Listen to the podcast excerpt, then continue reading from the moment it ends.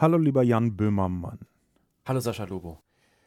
Du bist hier die Eröffnung im Podcast zum Realitätsschock. Es geht in dieser Eröffnung so ein bisschen um dieses Grundgefühl einer Verrücktheit der Welt und mein Gefühl wiederum war, dass niemand besser dafür geeignet ist, darüber zu sprechen als du. Das tut mir leid. Mir tut es gar nicht leid und zwar aus dem einfachen Grund, weil wir uns ja nicht nur A zwar nur in kleinen Dosen, aber schon einigermaßen lange kennen, sondern dass du B auch, seit wir uns kennengelernt haben, als du ein Interview für Harald Schmidt diese, diese Pfeife äh, gemacht hast. Also, ist ja wirklich eine Pfeife. Also, ähm, aber sei, seit du dieses Interview ähm, mit mir äh, gemacht hast, hast du eine exponentielle Karriere hingelegt. Das ist jetzt auch wirklich jedem äh, bekannt. Aber du bist konfrontiert worden mit den neuen Wirren der Welt auf ganz viele verschiedene Arten und Weisen.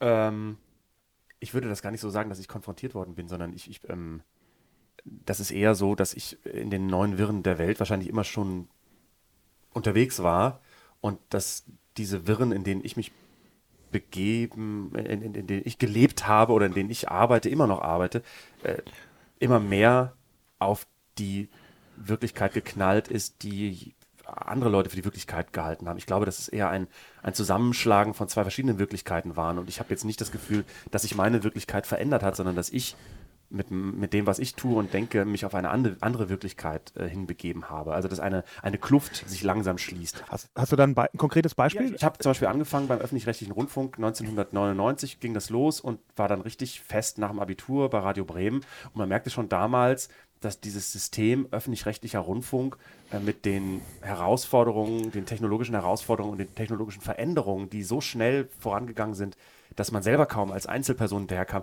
dass so ein System da noch viel weniger mit anfangen konnte. Und man merkt das schon relativ schnell. Ich bin zum Beispiel äh, bei Radio Bremen äh, reingekommen, weil ich als Praktikant damals die Internetseite gebaut habe von Radio Bremen 1999. So, das waren quasi meine jugendlichen Nerd-Skills haben mich dann da als Praktikanten qualifiziert. Du, du bist Webdesigner. Ich, na, ich oh, verkannter, verkannter Webdesigner. Nein, ich habe angefangen als, wie, wie, viele Leute in meinem Alter, als äh, technischer Dienstleister, äh, sich quasi mit der Technologie auskennend, in so ein System reingezeckt, wo es natürlich letztlich viel interessanter ist, im Inhalt zu arbeiten als in der Technologie. Und ähm, dieses Gefühl, dass so große Systeme wie zum Beispiel öffentlich-rechtlicher Rundfunk schwer Schritt halten können mit den sch schnellen und rasanten Veränderungen von Technologie und ähm, dem Ersetzen nicht der menschlichen Muskelkraft, sondern des menschlichen Geistes durch Computer oder das Rationalisieren von, von Computerprozessen, dass, dass das eben äh, passierte, das war relativ schnell klar. Und ich war immer schon Teil von dieser Eindringlingswelt von diesen digitalen nativen Digital Natives, sagte man dann so Anfang der Nullerjahre immer. Sagen manche Leute heute sogar immer noch. noch. Genau, aber das war ja. so das Schlagwort, ja. aber das ist ganz klar. Damit, das war die Kategorie, äh, in der ich da reingekommen bin und in der ich klassifiziert bin. Und ich habe aber das, nicht das Gefühl, dass ich das für mich groß, dass, dass ich, dass, es gibt keinen Realitätsschock für mich, sondern es ist eher, jetzt fühlt sich das manchmal so an, als könne man sich weniger an Dingen festhalten. Das ist, ähm, das ist so das, was ich so als Symptom wahrnehme. Das ist auch ziemlich genau meine Analyse gewesen. Ich hatte zuerst geplant, den Untertitel äh, zu nehmen, äh, das Ende der Selbstverständlichkeiten. Mhm. Und so ein bisschen dieses Gefühl, huch, es ist gar nicht mehr so viel berechenbar, gar nicht mehr so viel selbstverständlich, wie man dachte. Du hast äh, in deinem äh, Leben später, als du nicht nur technisch, sondern inhaltlich gearbeitet hast, äh, auch irgendwie so immer wieder Konfrontationen mit diesen verschiedenen Wirklichkeiten gehabt. Ja, ich, ich, weiß, ich weiß nicht, ich glaube, es gibt, ich glaube, es gibt nicht so viele verschiedene Wirklichkeiten. Also da, da das, ich, ich habe jetzt da. Du hattest davon gerade ausformulierte These, aber mein, mein, mein, ähm, meine Erfahrung ist, ähm, dass es sich, glaube ich, eher um so ein Generationsgap handelt und ähm, äh, dass das Gefühl, was man jetzt auch als, als jüngerer eben nicht äh, ausgewiesener digitaler Immigrant hat, dieses Gefühl der Unsicherheit, äh, würde ich jetzt eher nicht so als, als Realitätsschock bezeichnen. Ich, ich glaube, ist, es gibt eine, eine große Kluft zwischen einer Generation von Leuten, die mit klassischen, herkömmlichen Medien und auch diesen herkömmlichen Meinungssystemen mhm. aufgewachsen sind und die daran immer noch denken. Äh, und ähm, auf der anderen Seite Leute, die das eher, jetzt mal beim Fernsehen sagen wir, nonlinear sehen, also die dann eher äh, mhm. sich die Informationen nicht äh, äh, von irgendjemandem anliefern lassen, sondern sich quasi ihre Welt zusammenbauen aus vielen kleinen einzelnen Bausteinen. Und das ist, glaube ich, so das, das grundlegende andere Verständnis dieser Generation. Ich glaube, das kann man am Alter festmachen und das, was ich eben beschrieben habe mit ähm, dem öffentlich-rechtlichen Rundfunk, also ein System, was was langsam nachzieht oder es schwer hat, mit, den, mit der Realität Schritt zu halten. Das ist eigentlich in vielen anderen Systemen, die ähnlich funktionieren, auch so. Also zum Beispiel Behörden. Digitalisierung von Behörden und, und das Einführen digitaler Strukturen in Behörden ist genauso schwierig wie im öffentlich-rechtlichen Rundfunk. Das, ähm, das gilt letztlich für politische Parteien zum Beispiel auch. Ähm, ne, also äh, das Beispiel, was du sagtest gerade, ist in dem Buch, ist es in dem Buch ein Beispiel des Rezo? -Beispiel? Ja, ja, mehr, mehrfach, genau. Ist ja. es im Buch schon drin? Natürlich. Unglaublich, wann hast du das Buch denn geschrieben? Ähm, also ich habe das Ju Buch bis Juni geschrieben ah, okay. und das letzte Kapitel ist ein geheimes, äh, elftes Kapitel. Das ist digital rausgekommen am äh, 3. Oktober, also letzte Woche quasi. Ah, okay. Und da ist Rezo dann schon drin? Also hier ist Rezo am Anfang drin und am Ende nochmal. Hab das Buch gar nicht gelesen. Aber ist ja nicht äh, schlimm. Das, in, deswegen in, reden wir ja. Ähm, aber, aber das, das Unvermögen von anderen größeren, schwerfälligeren äh, ohne es jetzt böse zu meinen, System wie Parteien, ähm, siehst du, also mit, mit Schritt zu halten oder, oder mit der vermeintlichen Realität Schritt zu halten, siehst du zum Beispiel am Rezo-Beispiel. Ne? Ja. Also das, auch das ähm, betrifft eben nicht nur öffentlich-rechtlichen Rundfunk, äh, wobei man beim Rezo-Beispiel auch sagen kann, warum kam denn dieser Rezo-Impuls nicht aus dem öffentlich-rechtlichen Rundfunk? Ne? Also warum wurden da gleich mehrere etablierte Systeme ausge, also, ausgekapselt. Äh, eigentlich eine ganz spannende Frage. Ähm, irgendwo in meinem Buch, ich weiß nicht mehr welches Kapitel, äh, stelle ich die These auf, dass das 20. Jahrhundert äh, quasi bei den bürgerlichen Medien ähm, so die, die Vorzeigemäßigung mitgebracht haben. Also Mäßigung ist der wichtigste Wert der Bürgerlichkeit, also sich zu mäßigen. Und das galt dann halt auch für die bürgerlichen Medien, dass man in der Tagesschau nicht gesagt hat, hier sind Kinderleiber zerfetzt worden bei einer Explosion, sondern gesagt hat, es gab bei einem Anschlag äh, sieben äh, Tote, darunter zwei äh, junge Menschen. Also, dass man so versucht, das immer so ein bisschen runterzudimmen. Und jetzt kommen die sozialen Medien, diese neue, und es krasser und heftiger und direkter, ja, als man das gewohnt ist. Wobei ich das grundsätzlich eigentlich gut finde, diese Mäßigung, jetzt gar nicht so aus einem bürgerlichen Antrieb, weil ich, ich glaube, das kam daher, dass da Leute sich als nicht nur Gatekeeper verstanden haben für Inhalt, sondern das auch waren. Äh, und dass eben das Verbreiten von Inhalt vor, noch vor wenigen Jahren mit einer viel größeren Verantwortung wahrgenommen wurde als heute. Ähm, und die Unmittelbarkeit von Internet, wo es eben nicht mehr darum geht, möglichst seriös zu sein, sondern möglichst schnell, möglichst viel Aufmerksamkeit zu bekommen, da noch nicht so zählte. Also ich finde, das ist ähm, jetzt grundsätzlich nicht was, was ich jetzt so nur Bürgerlichen attestieren würde. Ich finde das prinzipiell auch richtig, dass das so ist.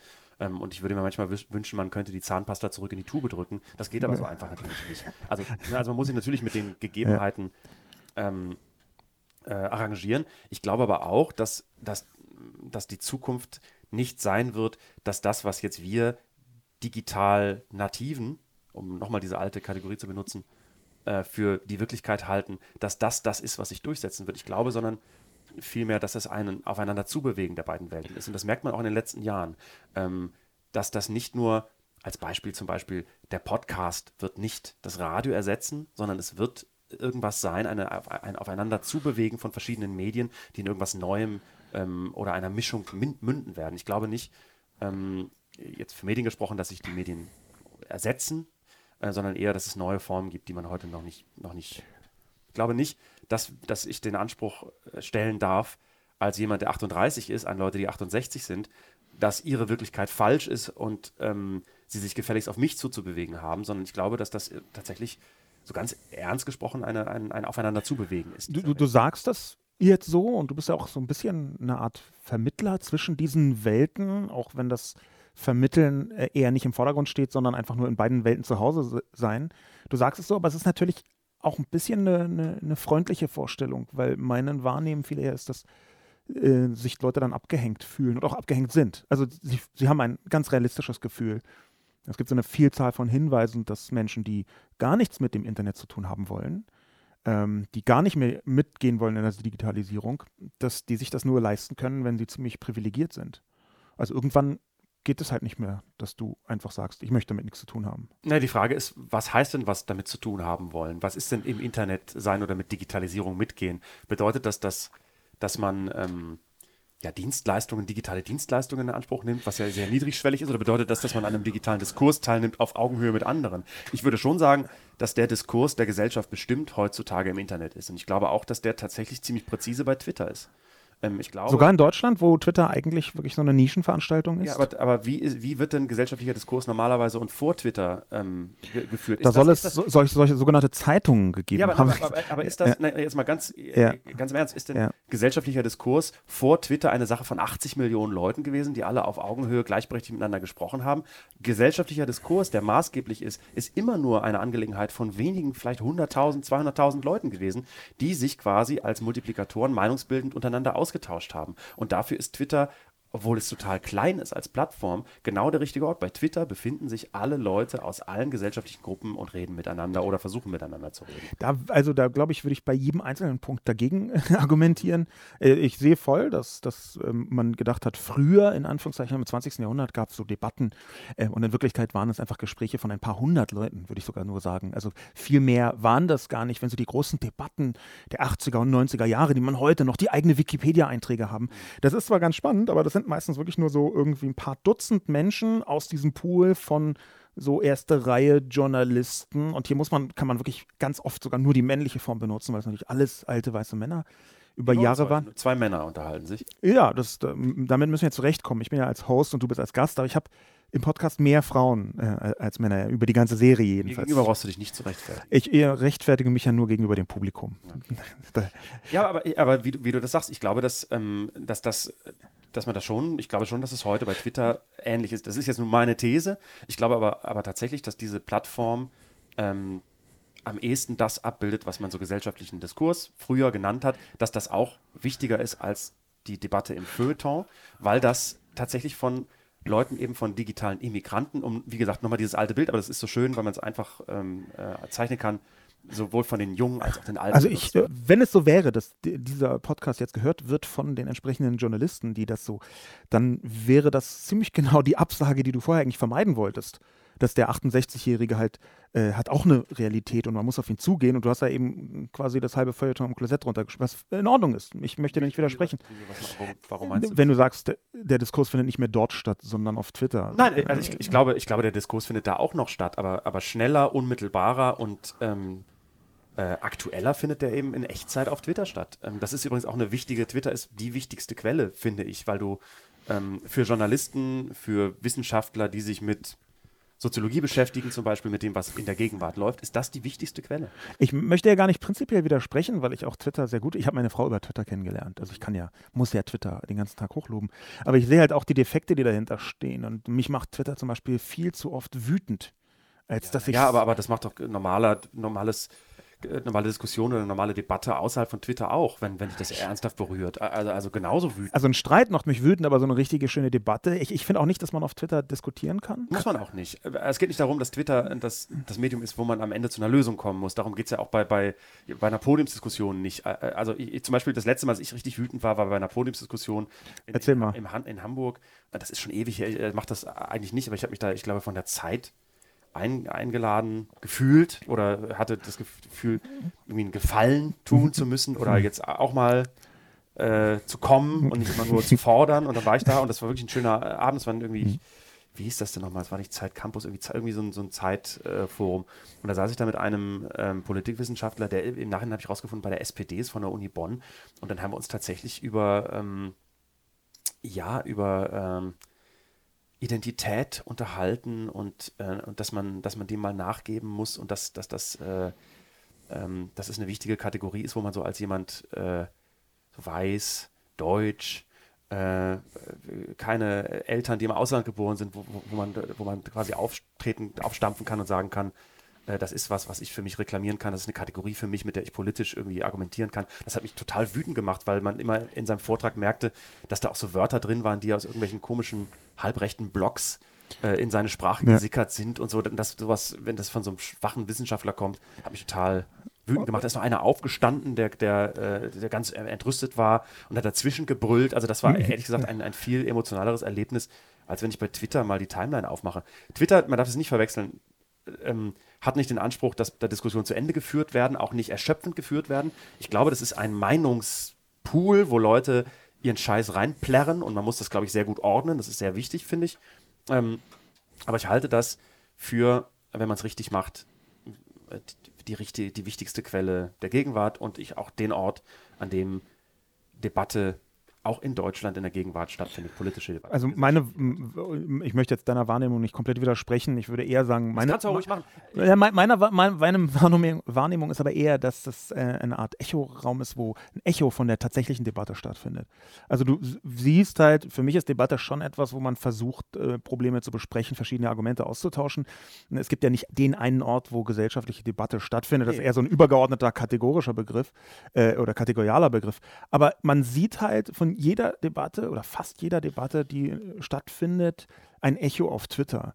Mhm. Für mich ist es eher so, ah, guck mal, da reden Leute über X oder Y und dann versuche ich da mal reinzugehen. Und es ganz langsam erst bildet sich auf Twitter sowas wie eine eigene Debatte. Also das, das sehe ich ganz, ganz selten. Das meiste ist schon eher Getöse. Ja, aber wie gesagt, ich, Twitter ist der Ort, an dem äh, heute Debatte stattfindet. Der wichtigste Ort für Debatte. Das ist nicht, also wenn du sagst, da bilden sich, in, bilden sich echomäßig Debatten ab, die anderswo geführt werden, dann heißt das ja trotzdem, dass das, das also ich glaube, dass das stimmt. Ich glaube, das ist der Ort, an dem breit und äh, in großer Vielfalt Leute sind, die das besprechen, was gerade läuft. Und ähm, äh, nicht erschöpfen, nicht zu Ende. Und man kann ja sagen, man geht von Twitter dann in die Arbeitsgruppen und klärt das. so. Äh, das ersetzt natürlich nicht die, die, die echte Debatte äh, von Angesicht zu Angesicht, wo ja noch eben viel mehr Komponenten dazukommen. Äh, eben der menschliche Faktor, der ist bei Twitter nämlich, der fehlt bei Twitter. Es geht da nicht darum, ähm, dass man Zwischentöne versteht. Es geht nicht darum, dass man äh, Lösungen findet. Das sind alles Dinge, die dann in den Arbeitsgruppen geklärt werden müssen, wo auch immer die sind. Aber ich glaube trotzdem, das ist der Ort, der wichtigste Ort für gesellschaftliche Debatte. Und da sind alle, die mitreden wollen. Ähm, in den Arbeitsgruppen ist ein fantastisches Stichwort. Du hast ähm, vor, ähm, Vorsitzender einer deutschen Partei zu werden. Der SPD. Ja, leider. Das, ähm, das ist eine Sache, die jetzt ähm, Du musst darüber nicht reden. Ich also, okay, okay, okay, okay, ich verstehe. Ich total ich verstehe. Ich, das ist eine, eine, eine, Sache, die äh, auf der einen Seite künstlerisch motiviert ist, auf der anderen Seite natürlich politisch motiviert ist. Das ist letztlich das Nachgehen der Frage, warum geht man nicht in eine Partei? Warum ist das was, was, was sich ekelhaft anfühlt? Was, warum ist das was, was uncool ist? Warum ist das was, was aber trotzdem wichtig ist und nötig ist, damit Demokratie funktioniert? Aber warum möchte ich daran nicht teilhaben? Warum engagieren sich Leute für Fridays for Future, aber vermeiden, den, den Weg sich in, in demokratischen Institutionen in meinem, einzubringen. In meinem geheimen elften Kapitel habe ich da eine Antwort drauf. Das ist der Realitätsschock der Parteien. Das mhm. gibt es nur digital. Ganz hinten im Buch ist so ein QR-Code und da Scan QR-Code. QR nee, in China ist das wieder total hip. Ja. Äh, darüber ist es dann auch in Deutschland wieder ein bisschen hipper mhm. geworden. Da, da ist der Realitätsschock der Parteien. Und da gebe ich eine Antwort genau darauf. Ich fasse das mal so ein bisschen zusammen. Das kannst du auch ständig verändern, diesen QR. Ja, ja theoretisch ja. Werden. Äh, deswegen habe ich es gemacht. Aber die Antwort darauf. ganz kurz, wie ist das denn äh, in deinem Buchvertrag mit Kiepenheuer und Witsch, wie ist das denn rechtlich äh, verwurstet? Ist das was, wo du nochmal einen gesonderten Vertrag hast? Nee. Wie ist denn da der Realitätsschock überhaupt in der Rechtsabteilung von Kiepenheuer und Witsch und das vertraglich abzubilden? Äh, ja, ist denn das System Kiwi darauf vorbereitet, dass man Teil des Buches digital. Ich habe da einfach ganz nassforsch gesagt, dass ich so ein digitaler Typ bin und das Wer gerne machen würde. Denn das, wenn du da jetzt irgendwie mein Lektor, das wo ist lektoriert worden. Du lachst ja. sogar im gleichen äh, Layout. Wir sind ja alle Profis. Aber das, was ich da geschrieben habe zur Partei, ist eigentlich, dass es ähm, die Antwort auf deine Frage, ganz konkret sogar. Warum gehen Leute, äh, also ich zitiere mich mal selber, ja, vor 50 Jahren sind Leute, die die Welt verändern wollten, zu den Users gegangen und heute zu Fridays for Future. Mhm. Und ein Teil der Antwort darauf ist, dass wir in einer Zeit des Umbruchs eben des Realitätsschocks leben. Und immer wenn Verwandlungen anstehen, sind Netzwerke besser geeignet, um darauf zu reagieren, als Institutionen. Ja. Und Parteien sind Institutionen, schwerfällig groß, aber dafür verlässlich. Der Ansatz ist mir nicht progressiv genug. Das ist, man muss ja ein bisschen nach vorausdenken. Man muss ja jetzt mal fünf, sechs Jahre vorausdenken. Wie werden denn Netzwerke. Na, das war erstmal die Erklärung, das war ja kein Ansatz. Ja, aber, aber ne? diese, also. wollen denn diese Netzwerke überhaupt politisch wirken, wenn die sich nicht integrieren lassen in bestehende Institutionen? Guck dir an, was jetzt aus dem Klimapaket geworden ist. Äh, Nochmal abgeschwächt. Glaubst du, dass es die irgendwie kratzt, wenn da 100, 200.000 Leute in Berlin auf die Straße gehen? Offensichtlich bildet sich das ja realpolitisch nicht in der Form ab, wie das in dem Protest, der da kommt. A, noch, A bildet sich noch nicht ab und B, ähm, ist da die Angst tatsächlich auch von einem Netzwerk äh, gar nicht so klein. Also hauptsächlich bei diesem Klimapaket, bei der Abschwächung, Abschwächung, Abschwächung, die ja von deiner Partei mitgetragen worden ist. Ist so geil, dass ich jetzt einfach immer deine Partei sein kann. Du bist so mit, weißt mitschuldig. Weißt du, du bist auf einmal so mitschuldig. Habe ich dir, vor, hab ich dir vor, vorgeworfen, dass du in der SPD bist und hast du es ganz vehement bestritten? Ich war nie. Fast verletzt. Ja, ja, genau. Fast ich, verletzt. Ich war nie in der SPD. Ich war nie in irgendeiner Partei. Ja. Bin ich nicht so der Typ für. Äh, auch eine interessante. Ich auch nicht. Ja, das, das merkt man deinem Oeuvre gar nicht aber das, aber das macht ja den Reiz aus. Aber, um worauf ich hinaus möchte, ähm, ein wichtiger Teil der Antwort, warum dieses Klimapaket nochmal abgeschwächt worden ist, ist die große Angst der Parteien vor einer deutschen Gelbwestenbewegung. Ach, ja. ja. du lachst, aber das ist auch ein Netzwerk. Ja. Das, die funktionieren wie ein Netzwerk. Insofern ist Fridays for Future hat eine Wirkung, aber die größere Wirkung hat die hypothetische Angst oder die Angst vor einer hypothetischen deutschen Gelbwestenbewegung. Ja, mein Gott. Wie gesagt, mal ein bisschen progressiver gedacht, schon jetzt an die Welt von übermorgen denken. Das Eintreten in eine Partei ist zum einen das Suchen äh, nach dem Grund für das Gefühl in sich selbst, warum man das, das nicht macht. Hört sich jetzt Heideggersch an, Nein, ehrlich. Ich, das, das, äh, also wenn du, wenn du, wenn wir es mal reduziert, wenn das ganze Quatsch machen, mal reduziert auf letztlich ist das hier Kunst, guckst du mhm. nach, nach dem, woraus du schöpfen kannst, mhm. und das ist halt nur das, was du hast, und guckst, da wird es interessant, wo du, wo du Widerstände oder Unsicherheiten merkst. Und das wird einfach, der Joghurtbecher wird einfach ausgekratzt in diesem Fall. Und dann geht es einfach da rein, wo man nicht reingehen möchte und guckt, was passiert. Und letztlich ist, ist das Ziel natürlich das Schaffen einer ähm, äh, äh, wie sage ich es am besten, das Schaffen einer Insel, einer, einer nicht genormten Insel in einem, äh, in einem genormten System, auf die man sich selber flüchtet, die man sich selbst baut. Und ähm, auch mit der, mit der Berechtigung, die jederzeit selbst versenken zu können, wenn einem das zu, zu klein oder zu doof wird.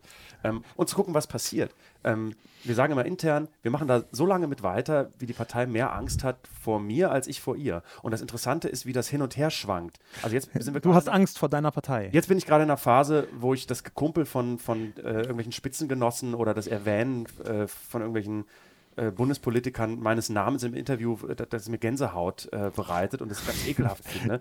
äh, aber die nächsten Schritte sind bereits geplant und das, das, wir drücken da jetzt so lange gegen, bis die Partei umfällt. Das ist ja klar. Also, aber das ist ja nicht so schwer, die Partei SPD zum Umfallen zu bringen. Ne? Das ist jetzt keine, also das wäre jetzt für mich nicht, wo ich sagen, das ist die Riesenherausforderung. Naja, aber, SPD jetzt, muss umfallen. Jetzt nicht im Sinne von was Destruktives, sondern das freundliche, konstruktive Umschmeißen. Letztlich das ähm, das Niederbrennen des Amazonas, um darauf dann neue Bäume zu pflanzen. Also das meine ich mit Umfallen. Also für dich ist das, der Eintritt in die SPD eine Form von Selbstüberwindung? Äh, nein, das ist äh, der, das notwendige Übel auf dem Weg zum Parteivorsitzenden. Ich hätte es auch ohne gemacht, aber das ist leider Voraussetzung. Und ja. wenn du tatsächlich, es gibt ja diese zumindest theoretische Möglichkeit, du wirst tatsächlich SPD-Parteivorsitzender ja. durch eine absurde Fügung. Sowas 50, kann ja passieren. Man kann es wie Lafontaine machen. 50 Delegierte auf dem Parteitag äh, aus fünf verschiedenen Unterbezirken, das sind 650 Delegierte Anfang äh, Dezember. Ja. Das heißt, die Wahrscheinlichkeit ist nicht so gering, dass davon 50 Leute spontan bereit sind, sich aufzustellen, mir ähm, mich als Kandidaten äh, einreichen beim Vorstand. Das geht noch am Parteitagsmorgen. Mhm. Ähm, und dann muss der Parteitag gucken, wie er damit zurechtkommt. Und damit planen wir. Und das ist eine Sache, die nicht unrealistisch ist, oder zumindest nicht unrealistischer als Olaf Scholz als Parteivorsitzender. Und auch nicht weniger ernst gemeint. Ich versuche das gerade zu sortieren, so in Echtzeit, weil ich glaube, dass es viel unrealistischer ist, wenn ich auch glaube, dass der Partei SPD, du als Parteivorsitzender auf eine absurde Art und Weise weniger Schmerz und weniger Schlimmheit zufügen würdest, als ähm, wenn da bestimmte, ich möchte jetzt keinen herausheben, äh, andere Genossen gewählt werden würden. Ja, aber weißt du, das, die, die Frage ist doch, wieso ist das so, dass die Kommunikation, die man bekommt von der Partei, aber nicht nur von der Partei, sondern auch von anderen Parteien, mhm. äh, sich so überschaubar anfühlt. Liegt das an, an meinem Größenwahn? Möglicherweise. Äh, oder liegt es vielleicht, wirklich daran, dass die Kommunikation von politischen Parteien die Leute unterfordert. Dass man das Gefühl hat, Momentchen mal, ich weiß, was du mir sagen willst, und zwar in dem Moment schon, wo du ansetzt zum ersten Satz. Und das ist ein Gefühl, was, glaube ich, nicht gut ist langfristig. Das, zum einen ist das, glaube ich, schwierig für Autorität von Institutionen wie Parteien, die übrigens auch Autorität besitzen müssen, äh, damit sie funktionieren. Also du musst das Gefühl haben, wenn du dich repräsentiert fühlen möchtest von einer Partei, dass die Partei überblickt, was Lage ist. Und wenn die nicht mehr in der Lage ist, die Kommunikation zu dir so aufzustellen, dass, dass sich das anfühlt, ganz subjektiv anfühlt, wie da weiß jemand, was Phase ist, ähm, dann ist das schon mal ein ganz grundlegendes Kommunikationsproblem, was auch noch jenseits ist von Inhalten oder Personal. Aber äh, verstehe ich jetzt richtig, wenn ich jetzt deine beiden Talking Points, sagen wir mal ganz modern, eben äh, Debatte findet auf Twitter statt und du fühlst dich von der SPD nicht an, entsprechend kommuniziert, wenn ich die mal verbinde, dann ist deine Perspektive auf das SPD-Vorsitzender werden äh, dass du einfach viel besser twitterst und mehr Follower hast als die SPD? Oder wie, bin, wie verstehe ich sagen, das? Ich bin tatsächlich der äh, Deutschlands ähm, meistgefolgter Sozialdemokrat im Internet. Das ist sachlich korrekt. Du bist nicht. Also wahrscheinlich. Ich nicht, hoffe, es ist keine falsche Tatsache. Nein, nein, glaube, nein. Ich habe aber das äh, vorher nochmal kontrolliert. Du bist nicht der meistgefolgte äh, Deutsche. Äh, du bist, gehörst allerdings zu den meistgefolgten Menschen, die auf Deutsch twittern. Wichtig ist ja Sozialdemokrat, ist wichtig. Ich bin ja, Ja, es kann- Sozialdemokrat. Äh, es kann natürlich sein, dass äh, Toni Kroos zum Beispiel heimlich eingetreten ist in die SPD und dann das könnte er gar nicht für sich behalten. Das ist so ein geiles Gefühl, das muss man einfach in die Welt hinausschreien. Ist auch eine sehr, sehr äh, theoretischer. Du, du, du schreist das jetzt in die Welt raus und du möchtest das. Aber mal ganz ehrlich, du hast am Anfang so einen so einen Hebel da drin gehabt, ähm, so, der hatte sich fast angehört wie eine Partei hacken. Dass du also mit den, da- du kannst ein paar Sachen, zum Beispiel ähm, sehr plakativ kommunizieren. Das ist auch etwas, was ich glaube, was den Parteien dramatisch fehlt. Ja, aber es ist ja auch nicht, äh, also le- man muss natürlich trotzdem sagen, äh, das ist natürlich völliger Wahnsinn, wenn ich Parteivorsitzender werden würde. Aber der Wahnsinn ist auch nicht anders wahnsinnig, als wenn Olaf Scholz Parteivorsitzender wäre. Auf eine andere Art. Kannst, kannst du das mal parallelisieren, warum beides auf Der eine Grund, andere warum wir das überhaupt machen mit diesem Parteivorsitz ist, weil Olaf Scholz sich kurzfristig entschieden hat, Parteivorsitzender zu Ja. werden. Und ähm, äh, dann haben wir quasi diese Kiste, die auch schon seit Jahren hier im Raum steht, äh, also virtuell mal aufgemacht Ja. und gesagt, okay, jetzt gucken wir mal rein. Wir ist die Gruppe, die, mit der ich das hier alles zusammen mache. Jetzt gucken wir mal da rein und gehen mal diesem Gefühl auf den Grund, warum keiner von uns Lust hat, äh, sich in diesen Institutionen zu beteiligen, warum sich das immer eklig anfühlt, warum die Kommunikation immer furchtbar ist. Und wir fragen uns, liegt das daran, dass das heute so scheiße ist? Äh, dass die Leute, dass das, das, also woran liegt das? War das früher mal besser? War das, wie du gerade sagtest, war das früher wirklich so, dass das der, der Sehnsuchtsort war für Leute, die sich was verändern wollten in die SPD oder in die CDU oder in die FDP? Als wir beide noch nicht geboren waren, war das Ja, aber was, tatsächlich war, so. was ist der Unterschied? Wa- Was hat sich in der Zwischenzeit verändert, außer die technischen Gegebenheiten? Ist die Sprache klarer? Äh, Konnte man offener reden? Ähm, war man näher am, am, an, der, an der, in Anführungsstrichen, an der Wahrheit dessen, Ich- worum es geht? Ich bin kein Historiker, ähm, aber ich kann, äh, zum, habe zumindest in diesem Bereich recherchiert. Es war tatsächlich das Gefühl, äh, einer äh, verstanden zu werden. Das Gefühl, verstanden zu werden. Und, und das ist jetzt ein bisschen absurd, dass ich das so sage, in Verbindung mit äh, der SPD, es war das Vorhandensein einer bestimmten Form von Vision. Äh, Also, dass man so am Horizont gesehen hat, Willy Brandt war jetzt das ganz konkrete Beispiel, auf das ich angespielt habe. Äh, Willy Brandt hat für seine Zeit wirklich sowas wie eine Vision verbreitet. Das war quasi der äh, Obama äh, der, äh, der Bundesrepublik der, von Westdeutschland damals. Äh, Ich glaube, das kann man ungefähr so beschreiben mit allen Schwächen dieser, äh, dieses Bildes. Mm, Aber da gab es sowas wie eine Vision, wo man dran teilhaben kann. Und die, die fing an mit irgendwie einer neuen Ostpolitik. Die ging weiter mit ähm, einfach den üblichen sozialdemokratischen Visionen, die damals auch noch so genannt worden sind und halt erst später irgendwie so ein bisschen ins Konservative weggesuppt sind. Ähm, ich, ich glaube, das war tatsächlich das Gefühl, man kann was bewirken, man kann was verändern. Change, um es mal ganz platt zu formulieren. Ja, ich glaube, ich glaube, das geht immer noch. Ich, ich glaube nur, dass die, äh, dass die, der, die Kommunikationswege für Visionen so ein bisschen brach liegen. Ich glaube, ähm, weil die gerade nicht gebraucht werden, es wird halt Mhm. gerade gemanagt. Das geht vor allen Dingen darum, Dinge zu erledigen. Mhm. Ähm, und dann wird eher so eine Vision, wie so ein Aufkleber draufge draufgepappt. Das gute Kita-Gesetz oder die fröhliche Seniorenrente oder, ne, also das ist so, das ist so der Ersatz. Was wäre denn deine Version? Du, du hast ja jetzt auch die Ja, einmal, also- einmalige Chance in diesem äh, viel gehörten Podcast.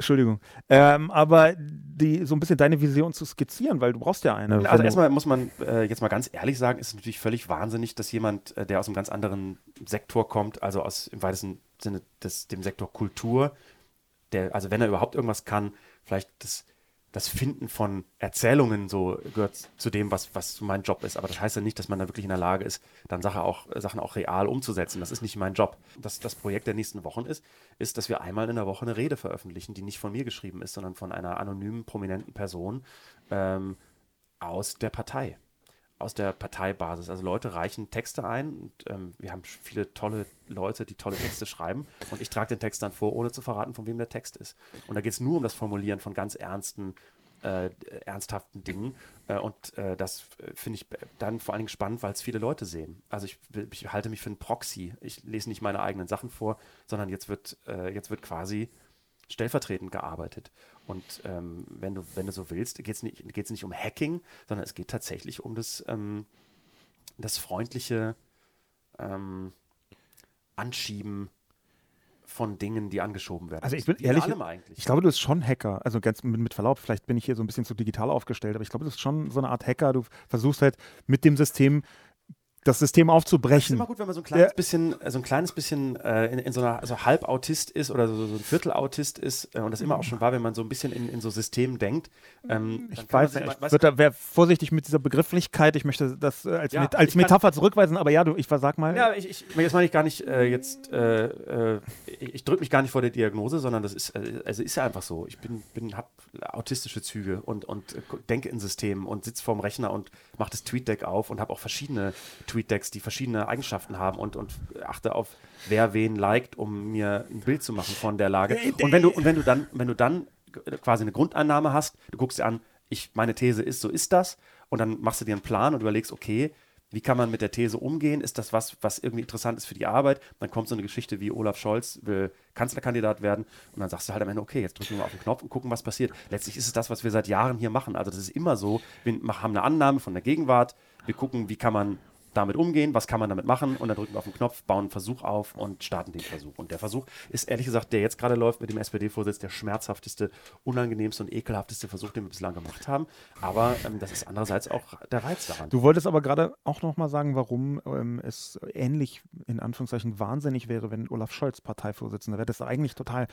In, in welcher, wir können ja wieder das bisschen auf den Realitätsschock versuchen zu führen, in welcher Dimension ist es denn wahnsinnig, dass jemand wie Olaf, Olaf Scholz der ist ja immerhin Vizekanzler und SPD-Minister seit 56 Jahren. Ähm, in welcher Dimension ist das denn, Zitat, wahnsinnig? Ähm, ich halte das für, für, äh, für eine ich kann das nachvollziehen. Ist das nicht logisch aus, aus der Sicht Nein, des 20. Also ich, Jahrhunderts? Ich kann, ich kann, das nachvollziehen. Ähm, das ist letztlich sowas wie, wie versuchen, mit aller Gewalt die Pause-Taste festzuhalten. Und du hast so einen Kassettenrekorder und weißt du, wie, wie das, wie, du bist in der mhm. Generation, du weißt noch, wie es mit Kassettenrekordern ist. Und irgendwann am Ende der Kassette springt dann die, die, mhm. die, die, die, Taste hoch und dann geht, äh, dann, dann, ja. du drückst immer wieder drauf, obwohl die Kassette eigentlich zu Ende ist. Du müsstest aber eigentlich umdrehen. So, mhm. also da, das ist so, das ist so das, das Gefühl, ähm, was ich habe. Und ich, ich glaube, ähm, dass diese Politik des Wegmanagens von Entscheidungen, also des ultimativen Pragmatismus, ähm, nicht dazu geeignet ist, mit den Herausforderungen umzugehen. Es gibt so einen, Begr gibt. Es gibt so einen Begriff, äh, wenn ich mich richtig entsinne, von Horkheimer und Adorno ins Spiel. Ja, muss man ich manchmal zitieren. Genau, ob, das, ob, wir jetzt hier anfangen sollen. Nein, nein, genau so fangen wir an. Warte doch mal, warte doch mal auf den Inhalt, bevor du äh, piffst. Äh, die, dieser Begriff ähm, von denen ins Spiel gebracht heißt instrumentelle Vernunft. Damit kann ich wahnsinnig viel anfangen. Das bedeutet im Prinzip, dass es sich von innen total logisch anfühlt anhand der Instrumente, die man so mhm. hat.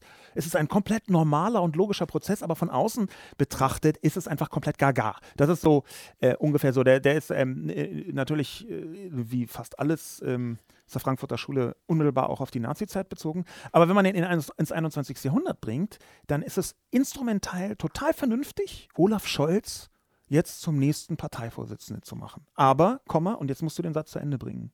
Ja, aber es, äh, es ist äh, vernünftig nur aus einer Perspektive natürlich. Also, ähm, das, äh, ich, ein andere, vielleicht ein anderes, andere, ich bin, weiß ich bin, ich komme eher aus der Praxis, ich bin eher praktisch veranlagt. Ja. Aus der Praxis und, und äh, kann dann, also versucht das nicht so zu akademisieren, ähm, weil, es, weil es auch, glaube ich, gar nicht zielführend ist, das zu akademisieren oder das irgendwie jetzt so, so auf, aufzublasen. Ich, ähm, äh, ein schönes Beispiel zum Beispiel, äh, ein schönes ein, oder ein, ein Gedanke, äh, so, so, eine so, ein Gruppenklima mhm. ist immer dann gut, wenn es möglichst viel Offenheit herrscht. Äh, mhm. in, in, einer Gruppe, in der Offenheit herrscht, so schmerzhaft die im Einzelnen auch sein mag, ist die Wahrscheinlichkeit, dass gemobbt wird zum Beispiel, also dass, dass hinten herum gelästert wird, dass, dass man nicht an einem mhm. Strang zieht, dass man das gemeinsame Ziel aus den Augen verliert, ist immer ungleich größer. Äh, also ein Betrieb, äh, in dem du quasi ähm, aus welchen Gründen auch immer, aus Rücksichtnahme auf die Gefühle anderer, Dinge nicht aussprichst, also Offenheit vermeidest, ist die Gefahr, dass man sich einrichtet, äh, Dinge nicht eben nicht mehr klärt, nicht mehr ausspricht, weil man Konflikte vermeiden, vermeiden möchte am größten. Und ich glaube, das ist so ein bisschen das, was, ähm, was übrigens nicht nur der SPD ähm, widerfahren ist. Also die einzige Partei, wo ich glaube, dass es einigermaßen okay funktioniert, sind die Grünen zurzeit, aber auch in der FDP gibt es einen riesengroßen, unausgesprochenen Konflikt, äh, dass letztlich da, dass eine Ein-Mann-Partei ist immer noch, die sehr darunter leidet, dass sie von einem Mann an den Ort gezogen wurde, an dem sie sich jetzt selbst, äh, an dem sie selbst sich selbst sieht und dass sie, dass sie dort bleiben muss, äh, an dem sie sich selbst, ähm, wie sage ich es am besten, sie wurde von einem Mann an einen Ort gezogen, den sie jetzt für den Ort hält, an dem sie immer bleiben muss. Mhm. und, und äh, das ist natürlich auf lange Sicht nicht haltbar. Und, und die CDU letztlich auch so. Auch die, auch die, die Partei wurde an einen Ort gezogen und in eine Lage gebracht, ähm, aus der sie, glaube ich, nicht mit den bisherigen Mechanismen so einfach rauskommt. Das siehst du ja an, an dem, was da, was da passiert. Auch die Frage, kann eine Kanzlerin einen Nachfolger aufbauen, eine Nachfolgerin aufbauen, ein System, das nach ihr kommt. Und wenn sie das tut, inwieweit hätte das überhaupt oder hat das überhaupt die Autorität, dass das tragen kann nach ihrer Amtszeit? Also müssen sich solche Systeme, solche Machtsysteme nicht aus dem Inneren von Parteien entwickeln und zwar in Abgrenzung zum Bestehenden, immer, selbst in der CDU. Ist das nicht das, wie, wie, wie das funktioniert?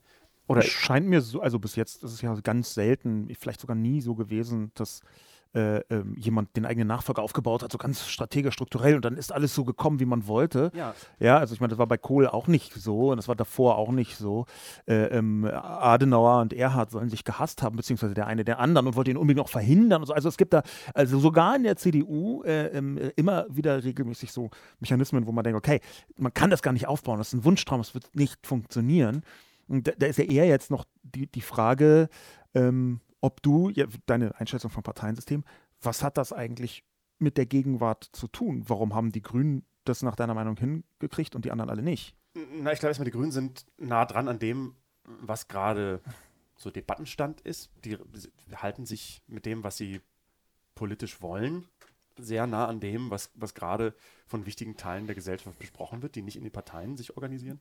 Klimastuff zum Beispiel. Das ist auch ehrlich gesagt auch natürlich ein Ding, was die Grünen von, von Geburt an mitgebracht haben. Das ist ja, ja. deren Kernthema. Das ist, äh, das ist ein glücklicher Zufall gerade, beziehungsweise Eigentlich eine, eine Log kein Zufall, sondern eine logische Entwicklung. Ja. Äh, aber, aber das ist natürlich gerade positiv für die Grünen. Aber ähm, genauso gibt es für die anderen Parteien, für die anderen Parteien, glaube ich, diese, ähm, diese, die, die Möglichkeit zu repräsentieren, Gesellschaftsgruppen zu repräsentieren, die sich nicht repräsentiert fühlen. Darum geht es ja letztlich. Und das bedeutet, dass man erstmal erkennen muss, äh, wie ist Gesellschaft eigentlich gerade und wie kann ich mit der Partei oder dem Profil, was ich habe, die möglichst große Gesellschaftsteile rep so repräsentieren, dass ich von denen gerne gewählt werde.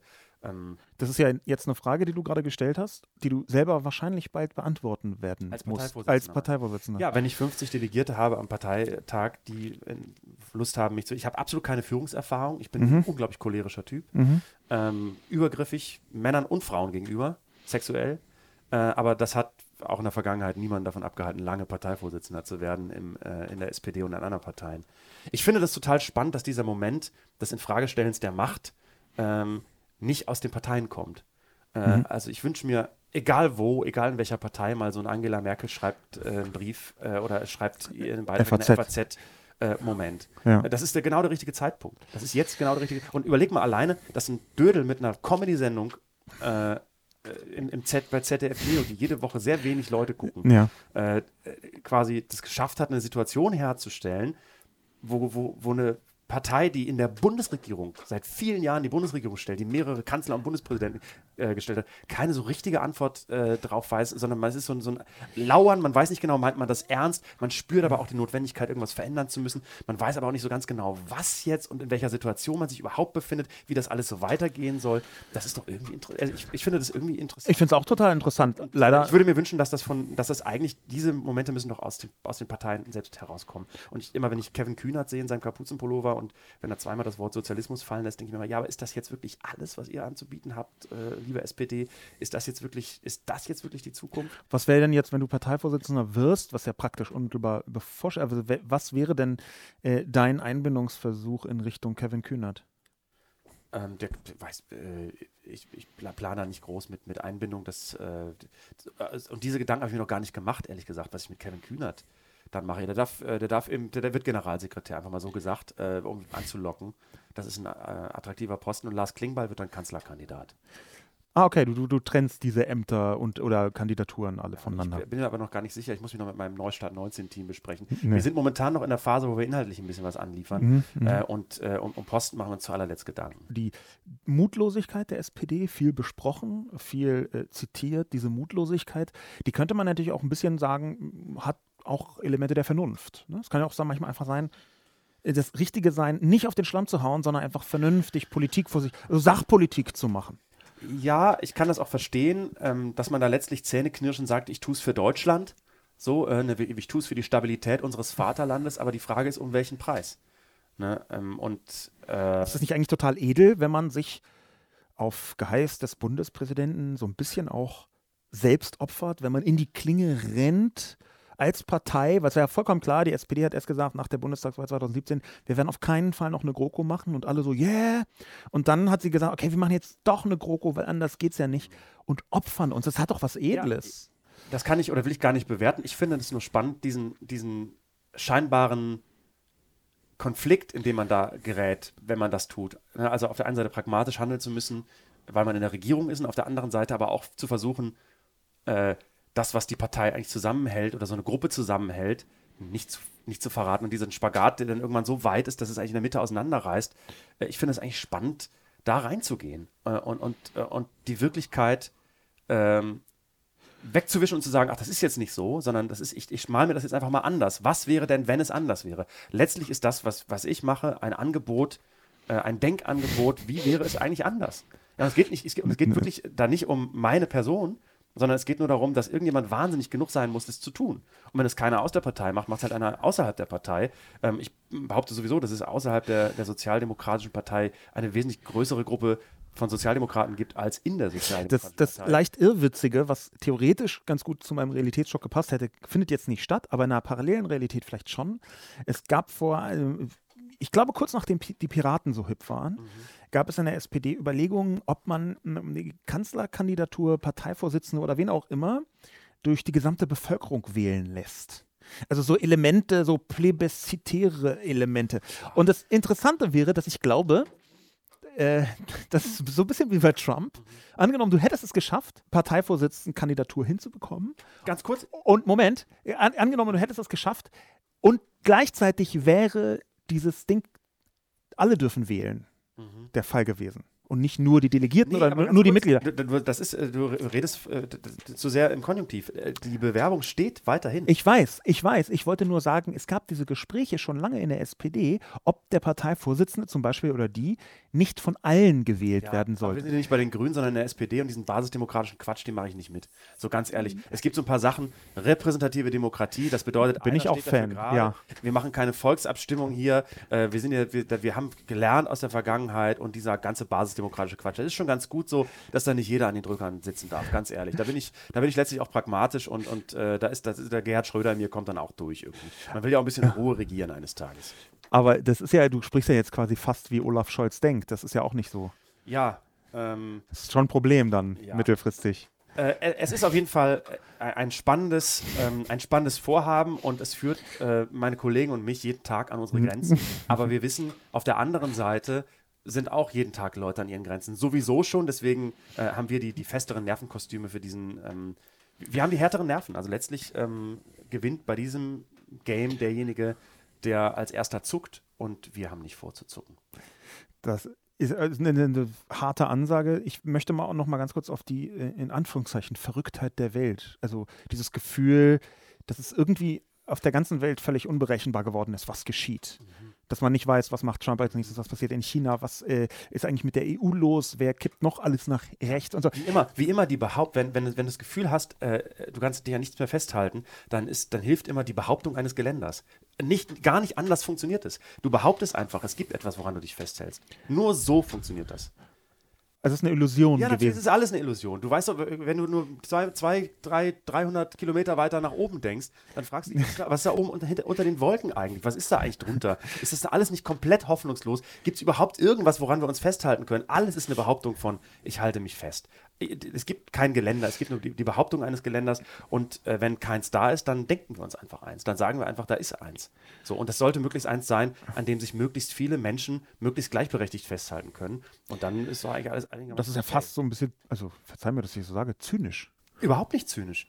Das ist überhaupt nicht zynisch, das ist einfach, äh, das ist einfach pragmatisch. Wenn du das Gefühl hast, du kannst dich an nichts festhalten und es gibt niemanden, der dir was an die Hand gibt, woran du dich festhalten kannst, dann musst du dir selbst was. Aber das ist ganz, das ist ganz nah an äh, zum Beispiel an äh, Putins äh, ähm, Vernebelungsstrategien und Verwirrungstaktik und Propaganda dran. Nichts ist wahr, alles kann man diskutieren. Letztlich kann alles sein. Ähm, das ist so ein bisschen.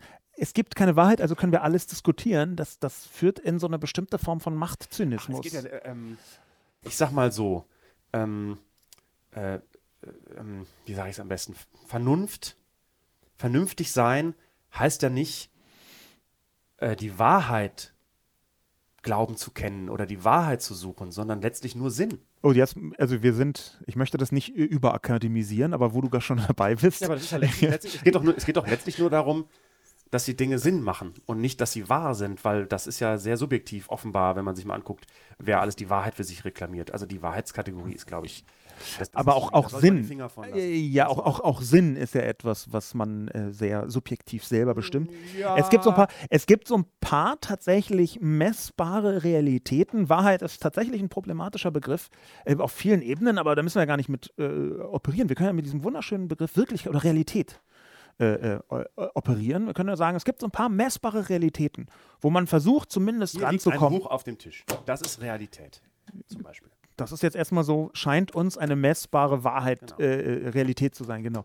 Aber dann gibt es ja so die, diese verschiedenen Ebenen, wo du immer näher rankommst. Es gibt ja schon sowas wie ein Geländer. Du kamst gerade von, von dieser Metapher des Geländers, so festhalten, so einen Sinn geben eine Vision geben. Mein, mein Gefühl davon, die, diese, diese Verrücktheit der Welt, unter der viele Leute leiden, gerade die eigentlich andere Sachen vorhatten, äh, mein Gefühl ist, dass man der schon mit einer Form von Aufklärung begegnen kann und schon mit einer Form von, äh, schaut mal, vielleicht hatten wir bloß die falschen Erklärungsansätze, vielleicht steht etwas dahinter, was man aber dann trotzdem wieder bestimmen kann. So wie bei Trump. Ähm, was, was meinst du wie bei Trump? Man kann, ganz viele Leute haben nie gedacht, dass Trump gewählt werden würde. Mhm. Also eine Vielzahl von Menschen haben gesagt, nein, äh, der ist so gaga, den, den wird niemand wählen. Das ist ein Narzisst, der ist ein Betrüger, das ist doch ganz klar, der wird nicht gewählt. Mhm. Und zwar quer durch ähm, alle möglichen Experten. Sogar Experten haben ganz viele gesagt, irgendwie ein Wissenschaftlerteam aus, aus Berkeley hat 99% Clinton-Chance äh, äh, diagnostiziert. Und dann auf einmal wird äh, Trump doch gewählt. Und das ist für mich so eine Art Auftakt. Ja, aber ist, aber ist Trump jetzt Realität oder ist, oder ist Trump nur ein Symptom von Realität? Trump von ist, anderer Re Realität. Trump ist messbare Realität, der ist faktisch US-Präsident. Ja, aber, ist, aber ist, ist Trump denn wirklich Präsident, Präsident, Präsident? Oder ist Trump ein, ein, ein Symptom? Trump ist real, in der Realität Präsident und wir haben, ist das äh, leider so, ich hätte mir auch anders gewünscht, und wir haben jetzt die einmalige Chance rauszufinden, wieso leben wir in einer Realität, wo Trump Präsident wird, wo eigentlich alle gedacht haben, es sei nicht so. Also das ist quasi der Kern davon. Ja, aber das ist aber, ich weiß nicht, ich glaube, haben das wirklich alle gedacht? Ich glaube, also ich war, ich war nee, nee, natürlich in Amerika ähm, und dann haben wir eine Reportage gemacht und da war ziemlich sicher, äh, dass ganz viele Leute denken, dass der Präsident wird und dass nur wir quasi in unserem Glauben an, das kann doch alles nicht sein und äh, es gibt doch irgendwelche Dinge, äh, an denen wir uns festhalten können, äh, die, die, immer so sind, äh, dass wir genau, gedacht haben. Absolut. Das ist ja auch eins der zentralen Symptome. Und ganz offensichtlich wurde er von vielen Leuten gewählt, wird sogar noch immer von vielen Leuten gewählt. Aber es ist halt schon so, dass wenn ich mir angucke, CNN 91 Prozent, New York Times fast 90 Prozent Wahrscheinlichkeit und halt immer so in diesem Tenor, natürlich wird Clinton gewählt. Mhm. Das ist ja nur eins von den vielen Symptomen von dieser Verrücktheit der Welt. Wir haben uns jetzt inzwischen daran gewöhnt, weil das schon drei Jahre her ist, aber da gibt es ja noch eine ganze Reihe von anderen Dingen ähm, wo auf einmal klar ist, huch, das ist schon anders, als man dachte. Ja, aber ich glaube nicht, dass das, mh, hm, vielleicht bin ich da auch zu optimistisch, ich glaube nicht, dass das eine Sache ist, die ewig äh, geht. Ich glaube, das ist das Aufeinanderprallen dieser Welten, hm? die, die lange Zeit sehr weit voneinander entfernt waren und die jetzt langsam zusammenfinden. Und ich glaube, dass ähm, ich halte das für eine Fieberphase. Eine Fieberphase. Ich halte das für eine Fieberphase und ich glaube, dass. Die Reaktion äh, auf den Realitätsschock ist eine Fieberphase. Ich glaube, das ist eine, ich glaube, wir befinden uns in einer Fieberphase, in der sich Dinge äh, verändern und ich bin vielleicht naiv ähm, oder zu optimistisch. Ich glaube aber nicht, dass, dass Dinge sich äh, über lange Sicht äh, erstmal groß verändern werden und dass, dass Dinge sich über lange Sicht zum Schlechten verändern werden ich glaube, alles das, was jetzt passiert, äh, dass eine, eine Generation von Schülern so früh politisiert wurde, äh, dass, dass, äh, dass Leute anfangen, den Sinn von Institutionen und von demokratischen Prozessen nicht nur hinzunehmen, sondern wieder äh, hinterfragen, mit Leben erfüllen, sich selber beteiligen wollen, dass das alles Bewegungen sind, die durch sowas ausgelöst wurden. Und dass, dass es ein, ein, ein ja, Schwarm, Gruppen, intelligenzmäßigen, fast für instinktiven, natürlichen Rutsch äh, der Gegenbewegung geben. Obwohl du das Buch nicht gelesen hast, hast du in heimtückischerweise mein zehntes Kapitel vorweggenommen. Wirklich? Ja, äh, es heißt äh, Hoffnung Jugend. äh, beziehungsweise die Weisheit Ja, der Jugend. Dann, dann, äh, weiß nicht, dann, ähm, äh, Vielleicht musst du es gar nicht mehr lesen, du kannst es alles erahnen und erspüren. wenn man, wenn man darüber nachdenkt, vernünftig versucht, darüber nachzudenken und sich überlegt, was ergibt am Ende Sinn, ähm, das bedeutet natürlich nicht, dass man dann unvorhergesehene Ereignisse, Totaleskalationen, ähm, die können natürlich weiterhin passieren, aber die können auch passieren in, in Phasen, in denen man gefühlte Stabilität erfährt, auch jahrzehntelang. Und sind auch solche, solche Peaks immer entstanden. Da gab es immer ähm, Situationen, wo alles außer Kontrolle geriet äh, und die Leute hatten aber normalerweise das Gefühl, dass eigentlich alles in Ordnung ist. Ne? Äh, Das hat jetzt mit, mit dieser gefühlten Unsicherheit nichts zu tun. Ich glaube aber über lange Sicht wird das ähm, äh, wird es Gegenbewegungen geben oder gibt es jetzt schon eine Gegenbewegung und, und folgen Leute ihrem Instinkt und Gruppen finden sich neu zusammen äh, und, und, und füllen Institutionen wieder auf. Ich glaube, das ist es auch. Also das, das Gefühl, dass was mich so umtreibt, als Elisabeth 1981 geboren ist, dass ich bis vor wenigen Jahren von so einer völligen Selbstverständlichkeit ausgegangen bin, von allem. Ne, und das fing an mit, wir haben den Kalten Krieg gewonnen. Das war ja so, das war so das, die, die Grundlüge der 90er Jahre, das war das Gefühl, was man hatte, als die Mauer gefallen ist im Westen. Äh, und heute setzt du dich mit Leuten auseinander, die im Osten groß geworden sind und die sagen, nee, nee, Leute, ähm, das geht hier nicht um Gewinnen oder Verlieren, hier ist was anderes passiert als ein großer Wettbewerb der Systeme, sondern hier ist irgendwas passiert, was wir gemeinsam neu bewerten müssen. Und ähm, das findet jetzt erst 30 Jahre nach der Wende statt. Also Leute, die sich in meinem Alter, ähm, die jetzt in meinem Alter sind, vielleicht etwas älter, die sich artikulieren und die, die zum ersten Mal offen darüber sprechen, die, deren Gedanken in Kultur sich wiederfinden, in Kunst sich wiederfinden und zwar so, dass alle Seiten sie hören. Äh, ein anderes schönes Beispiel, habe ich mich kürzlich mit einem Kollegen darüber unterhalten, ist, dass wir bis Mitte der 90er Jahre uns, uns nicht mit, mit jüdischer Kultur auseinandergesetzt haben. Meinen Be Begegnen mit jüdischer Kultur meine erste Begegnung hat über Antisemitismus stattgefunden. Ich habe erst gewusst, was Antisemitismus ist, bevor ich wusste, was jüdische Kultur ist in Deutschland.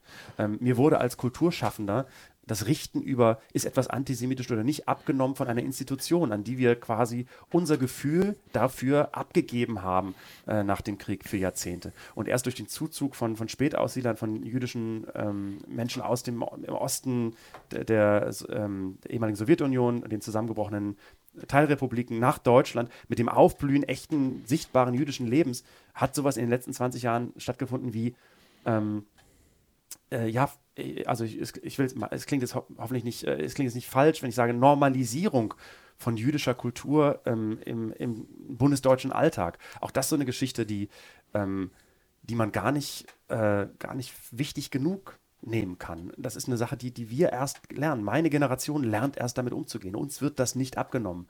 Äh, und und ähm, wir müssen laufen lernen. Alle anderen haben vorher äh, das nicht getan und haben sich damit nicht beschäftigt und mussten sich damit auch nicht beschäftigen, aus, aus vielen Gründen. Also meine Wahrnehmung ist dann ein bisschen andere. Ich ahne, äh, was du meinst. Ich meine Wahrnehmung ist ein bisschen andere, aber das ist vielleicht auch eine subjektive. Ähm, ich habe das Jahr 2015, weil du gerade gesagt hast, so vor ein paar Jahren ist das geschehen. Deine Selbstverständlichkeiten sind kaputt gegangen, eingestürzt oder so? Hast du, Also, also das, das Gefühl, dass, dass es keine Selbst, dass die Selbstverständlichkeiten, die man für Gelernt hat. gehalten, Ja. gelernt hat, die man für selbstverständlich gehalten hat, eben keine sind. Sondern Hast du nur, da einen Zeitpunkt? Nur, nur Behauptungen. Genau. Nur Behauptungen von Geländern, die man sich selbst gebaut hat. übrigens. Und hast du dann einen Zeitpunkt? Weil ich habe ähm, die, dieses so 2015, 2016 war mit ein paar Vorläufern, die schon davor waren, aber das war so mein, meine äh, Diagnose. Ich Passte würd mir. schon, Ich würde schon sagen, so 2000, 2010er, 9, 10, dass man so gedacht hat, Momentchen mal, irgendwas, was ist hier eigentlich los? Ja. Kannst du das so, weil das interessiert mich jetzt wahnsinnig, ich habe ja deswegen ein Buch drüber geschrieben, hast du da so Momente? Ich habe ich hab so ein paar Momente, wo ich dachte, huch, hä, what? Das geht doch jetzt nicht. Hast du da so Momente, wo du dachtest, nee, da, das ist jetzt, hier läuft was schief, das, das ist falsch. Kannst du dich da an was erinnern? Nee, ich, ich habe, es ist eher, eher so was Unbestimmtes. Äh, Eher was Unbestimmtes als so einzelne Momente. Also eher das Gefühl, das Gefühl, dass man, dass, dass, dass, äh, dass man sich immer überprüft, ist das jetzt Vermessenheit, ist das Größenwahn, dass, dass ich, dass ich, dass ich ein, ein, dass der Überblick immer größer wird. Beängstigend groß der Überblick ähm, über Dinge. Und ähm, oder der geglaubte Überblick, das ist es ja auch nur. Also, also dass man sich selber einredet, man hat den, man hat einen, der Überblick vergrößert sich. Also die, die, ähm, die, das Gefühl, dass Dinge weit weg sind, ähm, hat sich verändert. Dass, dass sie nah rangekommen sind. Dass einmal. Dinge nah rangekommen sind. Ja, das, Ja. äh, das kann, vielleicht ist es so, so eine, auch so eine, so eine Sache des Erwachsenwerdens oder des, sich Bewusstwerdens von, äh, Momentchen mal, äh, da gibt es niemanden, der Dinge für dich regelt, sondern das, das müssen wir offenbar alles alleine miteinander ausmachen. Vielleicht kann das auch sein, dass das damit reinspielt, was sehr subjektiv ist, dass das gar nicht so eine Sache der Zeit ist, dass wir vielleicht auch jetzt an einem Moment sind, wo eben diese Generation, du bist ja im weitesten Sinne auch dieser, die gehörst zu dieser Generation. Ich, ganz, ganz früh. Ja, ab 75 bin ich ab geboren. 1970 würde ich sagen, also Leute, die, äh, die eben diesen, diesen Systemumbruch, das, das Aufbrechen der alten Welt, der, der Ost-West-Teilung, äh, so bewusst oder mehr oder weniger bewusst erlebt haben. Vielleicht ist es auch eine Sache von Erwachsenwerdung. Vielleicht ist dieses Gefühl der Unsicherheit, vielleicht haben das andere Leute gar nicht. Also ich behaupte mal, ähm, dein, dein, äh, äh, nee, das mache ich jetzt nicht, aber äh, ich behaupte mal, es gibt Leute, die älter sind, die diese Unsicherheit vielleicht gar nicht haben, sondern die weiterhin diese sehr verengten Gewissheiten haben, die übrigens auch genauso falsch sind wie diese nicht vorhandenen Gewissheiten. Ähm, du hast ja ein paar äh, echte Realitätsschocks gehabt, wie wenige andere Leute in diesem Land äh, zur Verfügung hatten, zum Beispiel eine direkte internationale Konfrontation. War das nach deinem Gefühl auch etwas, wo die Welt näher an dich rangerückt ist? ja, das ist natürlich, das ist, das kann man jetzt, das würde ich jetzt gar nicht damit anführen. Das ist schon ein spezieller Sonderfall, der auch sich sehr auf so eine einzelne Situation bezieht. Das hat jetzt damit eher weniger zu tun. Äh, ähm, nee, und das, das ich würde auch nicht sagen, dass ich, dass ich danach das Gefühl hatte, dass, dass sich das verändert hat, sondern das war vorher schon. Also das Gefühl, dass du näher an Sachen rankommst, dass du Sachen ja, so meta, metaphorisch äh, äh, gesagt anfassen kannst, die du vorher so weit weg geglaubt hast, das, ähm, das war vorher schon. Und, äh, und ich glaube, dass das aber nicht falsch ist und dass es nichts Schlechtes ist, sondern das ist einfach eine Frage, wie man damit umgeht und was man daraus macht und ob man, ob man da jetzt dem mit Angst gegenübersteht oder ob man sich wo keine Gewissheiten da sind, sich seine Gewissheiten mit seinen Freunden zusammen einfach selbst baut. Ich habe äh, so ein bisschen für mich selber und auch für, für andere stellvertretend, wie ich gefragt habe, äh, die Diagnose Überforderung, diese Nähe der Welt, Komplexität der Welt, dass so viel auf dich einstürzt. Ich habe da diese Formulierung gefunden, Überdosis Weltgeschehen. Ja. Äh, Lösung Humor.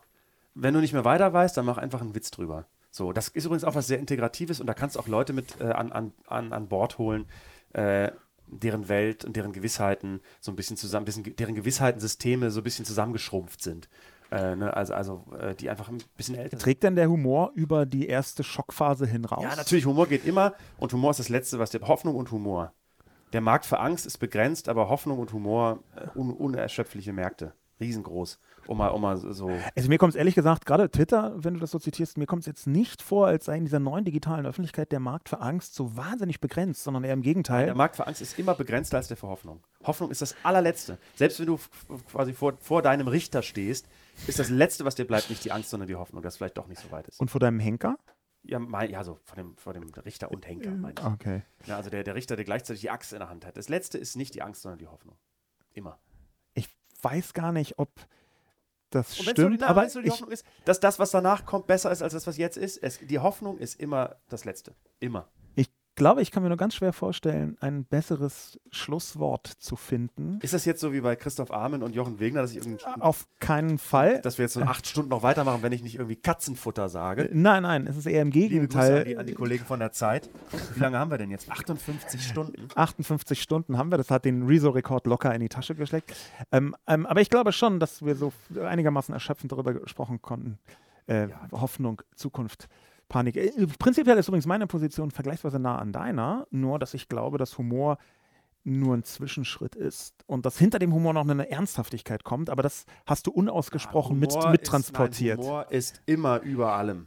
Humor, Humor über alles. Du, du bist jetzt so, bis an die Meme, du bist, an den Welt. Du bist Humor, Humor über alles, über alles in der Welt. Also ich glaube, das ist fast sogar noch ein bisschen ein schlechteres Schlusswort als das vorhin. Äh, ich möchte es, ich möchte es, äh, äh, ich möchte es erstmal, erstmal Realitätsschock. Äh, ich, ich möchte es erstmal auf der Ebene versuchen bewenden zu lassen. Ähm, lieber Jan, für die letzte Stunde, Entschuldigung. Viel, vielen Dank. Ich glaube, du solltest dich entschuldigen und alles, was, was jetzt nicht so ganz konsistent ich, war, das fassen wir nochmal zusammen A, und machen es dann besser. Konsistenz ist überbewertet. B, ich entschuldige mich nur extrem selten, aber wenn dann richtig und nicht so halbgar. Und C, habe ich den, das Konzept der Peinlichkeit schon lange hinter mir gelassen. Äh, lieber Jan, vielen Dank für dein äh, für deine Einlassung viel, Erfolg, auf dieses Buch. Wer kommt als nächstes? Ähm, als nächstes kommt Luisa Neubauer über Die das Klima. Absolut. Das gibt es doch gar nicht. Doch, das gibt's. Ist sie auch mit Extension, Extension Rebellion zusammen? Weil die, das sind nämlich, die sind Antifa, habe ich gehört. Da, da, kann ich im Detail, so tief habe ich mich mit, den, mit denen noch nicht beschäftigt.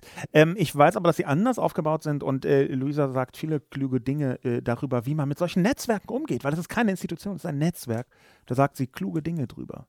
Immer, Möchtest du ihr einen Gruß quasi ausrichten? Immer nur Vorsicht vor Leuten, die die Wahrheit kennen und nicht mal den eigenen Joghurtbecher ausgekratzt haben. Ohne Luisa Neubauer damit zu meinen. Aber ich, äh, nur, also falls, äh, ich meine mich damit natürlich. Wen denn sonst? Wunderbar. Vielen Dank, lieber Jan.